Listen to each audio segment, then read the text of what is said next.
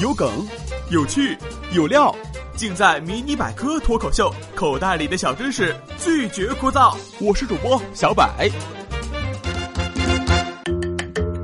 一女性朋友看上了我的好兄弟，求介绍，我当然是义不容辞的答应了。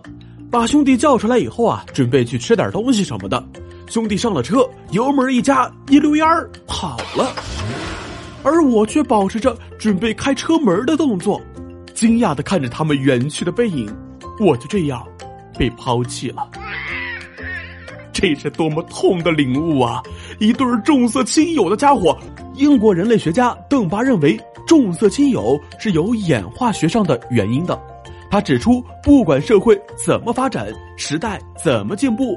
我们的大脑处理亲密的关系能力有限，最多只能和一百五十个人交朋友。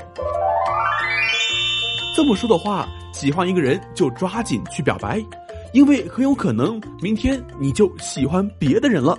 爱情来得太快，就像龙卷风，不管东南西北风，我能肯定他是我的一百五十分之一，一点新鲜感都不给人家。但为什么关系没有那么亲密了？毕竟他又不会拥有一百四十九个对象。关于这个问题，邓巴在最新发表的人际关系上也有自己的解释。小伙伴在得到一个恋人的同时，会疏远两名之前的玩伴。为什么要疏远呢？小孩子才做选择，成年人选择全部都要。话是这么说的，但是做不到的。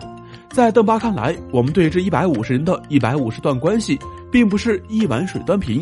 他根据双方的互动频率和亲密程度，把这些关系分成了四层，而我们每个人就站在舞台中央圆心上，最外层大脑的面积是一百五，包含了所有可以称作朋友的张三李四。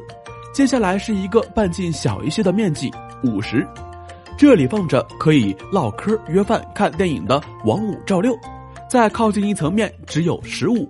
是可以从诗词歌赋谈到人生哲学的同道中人，而最里面的小圈儿代表着我们能维系的最亲密核心的关系，能掏心掏肺不顾形象，只有这五个人，而这五个当中还包括了家里人。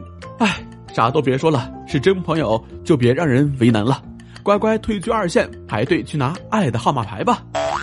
好了，今天的节目就先到这里了。公司的小李坐在我对面办公，我有时叫他做点事情，他理都不理我。可是有女人叫他做事情的时候，他屁颠屁颠的就去了。我不高兴的说：“哎，你怎么可以这样重色轻友啊？”小李啊就说：“这可不是重色轻友啊，是一种习惯性的反应。老婆叫我做的事情多了，一听到女人的声音啊，我就发抖。”我就笑着说：“嘿呀，还是蛮可怜的。我以为只有我一个人啊，有这种习惯性的反应呢。”